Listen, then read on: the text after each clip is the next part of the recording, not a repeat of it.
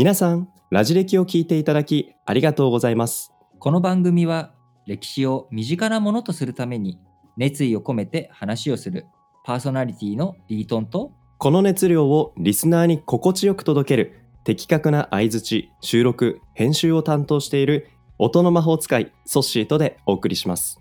変化の激しいニュースがあふれる今の時代に知ってほしいそんな思わずシェアしたくなるラジ歴をどうぞお楽しみください。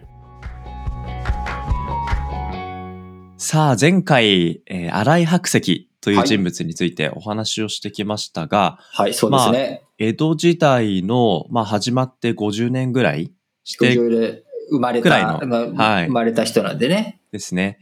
で、まあ、聖徳の地といってかなり、まあ、優秀な政治をしたと言われていたようですけど、はいはい。まあ、確かに聞いてみると、あの生類憐れの例を廃止するという、えー、まあ、異業というんですかね。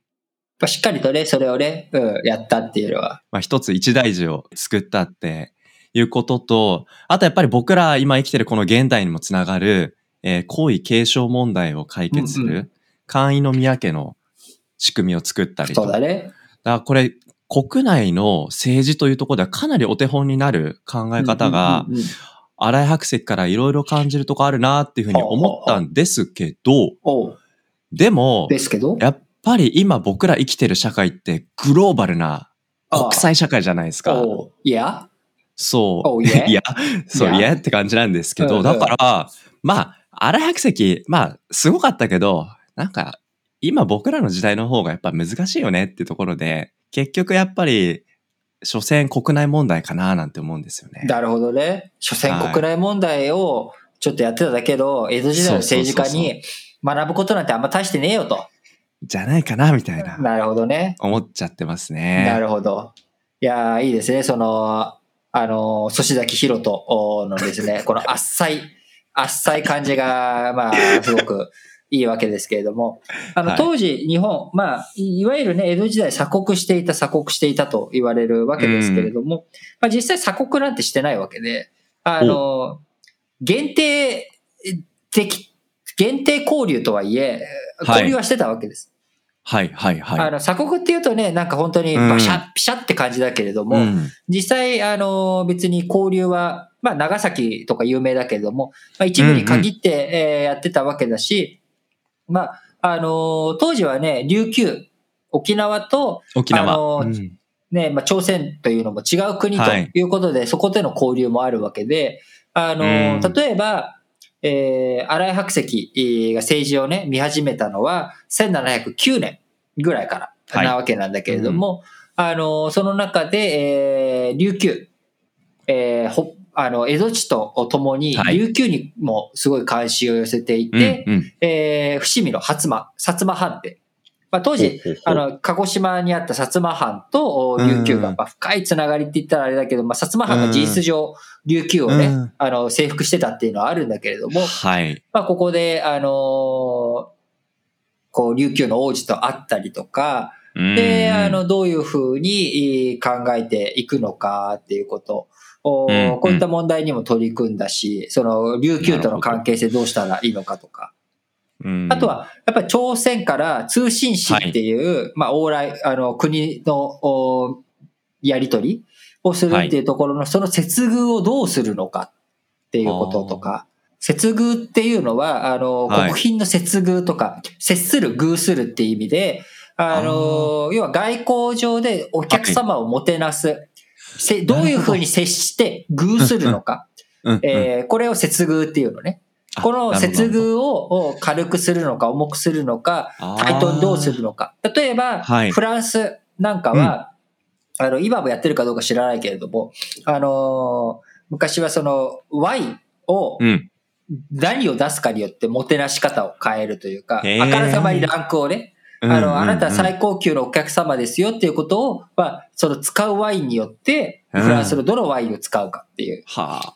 ことによって、えー接遇をね、えーうんランク付けしたりとかっていうのをしてたわけなんだけれども、なるほど。その、あの、朝鮮との接遇をどうするのかっていうこと、うんこういった問題にも荒井白石さんはね、あの、取り組んだりとか。なんか、外交っぽく聞こえてきました。外交っぽく聞こえるというか、外交してんだよ。外交外交してんだよ。なるほどな。ちょっと、ちょっと僕の考えが少し改まってきた感じが感じますね。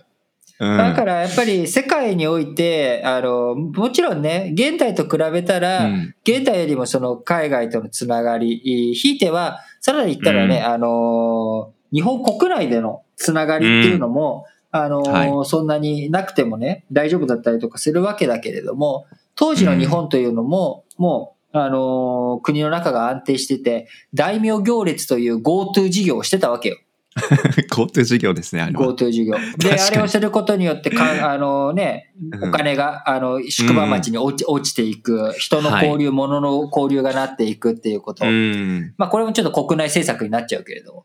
で、海外からのインバウンド消費っていうのは求めてなかったわけ。うん。で、まあ、こういったところで当然ね、こ現在と、えーは当時で違うところはあるわけなんだけれども、あの、まあ、この、お新井白石という人はですね、まあ、非常に学問もできたということもあって、うんあの、はい一生懸命、あの、どういうふうにしていくのかっていうこと、おこういったことを考えていったりとか。で、ずっと今ね、あの、沖縄の話と朝鮮の話でしたけれども、はい。長崎貿易。これもね、うんどういうふうに、あの、していくのかっていうことを、の改革とか、えー考えたりとか、あえーこういったことをやったり。うんで、一番大きいのは、はい。あの、密入国者。いたのよ。密入国者が。あ、鎖国してるけど、かいくぐって日本にやってくる人々。やってくる人々じゃないな。人がいたの。しょ、うん。そこまで人々というほど来れなかった。うんなるほど。あの、シドッチっていうはい。人が、聞いたことあるシドッチないわな。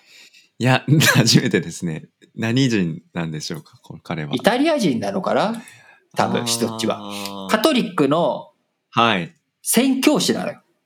あ、あ、じゃあ、キリスト教を、まあ、広める役割で、日だから一番密入してきたんですね。そう。一番日本に入ってきちゃ困る人だったわけ。そうでしょうね。日本が鎖国状態にうんある種なってったのは、島原の乱っていうキリシタンの、うんえー放棄。キリシタンの反乱を防いで、えー鎮圧した後に、えーそのキリスト教っていうものを日本から追放する、追い出すんだうっん。ていう流れの中で、えー宣教師とかポルトガルとかスペインのやつを全員追い出して、で、外国人は、えー西洋人ははい。すべて、あのーもうオランダとしか付き合わない。で、オランダもうん長崎の出島でしかやらない。っていうふうに、んんんえーしこう、国のお窓とか扉をキューッと閉めていった。うん。で、なのにこのシドッチっていう人が密入国してきてたわけ。いや、でも密入する側も、日本という国に入る自分の、なんか、み身の上にかかるリスクというか、だそれが宣教のパワーだよね。いやー、すごいうな。死死を覚悟してたよね、これは。で、そういうことか。実際、それで捕まった後も、あのーはい、はい、はい。それで、捕まってなくて静かに暮らしてたらバレ、バレもしないというか、僕らは存在自体は知らないわけだけれども。そうですね。今ここに彼がシドッチという人物を我々知ってるということは、すなわち彼は捕まってしまったっていうことなんですね。そう。そうなんだよ。ん。で、そこで、あのー荒井白石へ尋問したりとかね。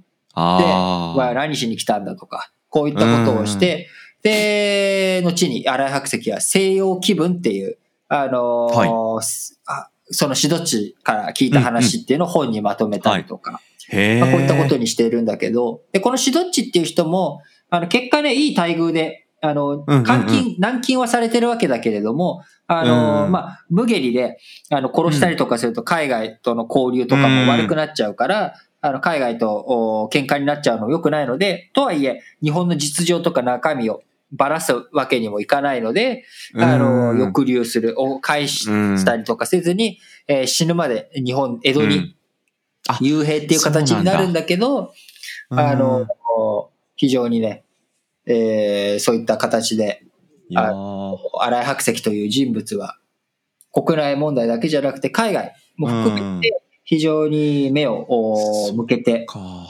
だから儒教でお勉強して、お勉強で偉くなったって言ったじゃない、うん。お勉強ができて。で、ただ、とはいえ、やっぱり目をいろんなところに見開いて、実際に朝鮮国にも会い、琉球の王子にも会い、えーそしてイタリア人のシドッチとも会い、いろんな人たちと会って。自分の教養とか知識、うん世界を拡張していき、で、さらにそれを本に残して僕らに、あの、当時のことを教えてくれているっていうことで。非常に荒井白石という人ね、面白い人物なんですよ。うんこの人が書いた、あの、特使世論って読み方でいいのかな？本があるんだけど、あ、また別な本があるんですね。別の本、西洋気分とは別のえ本があるんだけど、この、あの、特使世論っていう本は、こう非常にその、しの歴史の本としても、あの、面白い。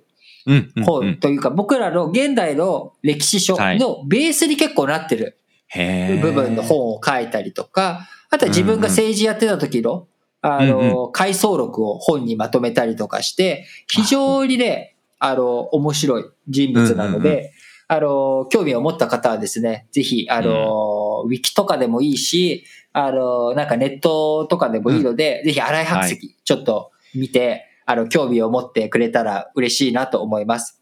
今度はきっとね、あの、ソッシーが全部調べて喋ってくれると思うから楽しみですね。皆さん楽しみにしましょう。楽しみにしててください。で、荒井白石に対してちょっと僕失礼なあの印象を持ってしまってたなというふうに反省をしました。で、何よりもやっぱりシドッチから聞いた話を書籍にまとめるっていう姿勢ですよね。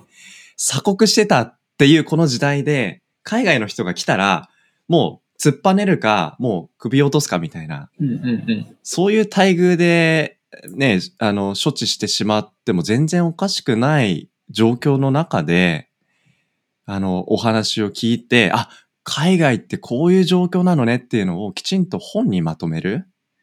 あもちろん本にまとめたけど。ど、あの、うん本にまとめたけれども、一般には公開しなかったよ、さすがに。そっかそっかそっかそっか。そうそう。だだ例えば記録として残しといてくれた。うんうん。だからそれが1807年とかも海外からいろんなところがもっとね、あの100うん年以上経って西洋いろんなこと知らなきゃいけないっていう時に、うん。あのこの本があの世に広まっていくっていうことで、うん非常に役に立ったわけだ。からうん目先に役に、目先で交換できないから本にまとめる必要ないよじゃなくて、そのまとめておいたことは100年後に役に立った。これはね、僕ね、素晴らしいことだと思うね。ねえ。うん。だ学ぶ姿勢もすごいし、で、それをちゃんと記録に残す。うん。そう。だから、僕らのこのラジ歴もね、100年後にきっとすごい価値が出てくれる。そんな、おそんな長いスパンでね、考えて生きていこうよ。うん僕らは。そうっすね。うん。ああの、いずれ見出してくれる人がいるんだなっていう、そういうモチベーションを持ってやって頑張っていきましょう。ということで、本日のラジ歴はこの辺りまで。お相手はリートンとソシでした。皆さん、ラジ歴では、学び直し日本史総復習編というサブチャンネルを用意しています。こちらは全35エピソードを聞いていただくことによって日本史の流れをつかめちゃう。こういった代物になっています。歴史を学び直したいんだけど、なかなか歴史の本読んでも何言ってるかわからない。頭に入ってこないという方、ぜひこちらを聞いて、えー日本史を学び直すための第一歩としてもらえたら最高です。日本史総復習編サブチャンネルは、Apple、Google、Spotify 各プラットフォームでラジ歴日本史と検索していただくとお聞きいただけます。また、Twitter でも質問、感想などを募集していますので、ぜひお便りお寄せください。Twitter アカウントは、ラジレキで検索してフォローしてください。それでは、ラジオ歴史小話、本日はこの辺りまで。お相手はリートンとソッシーでした。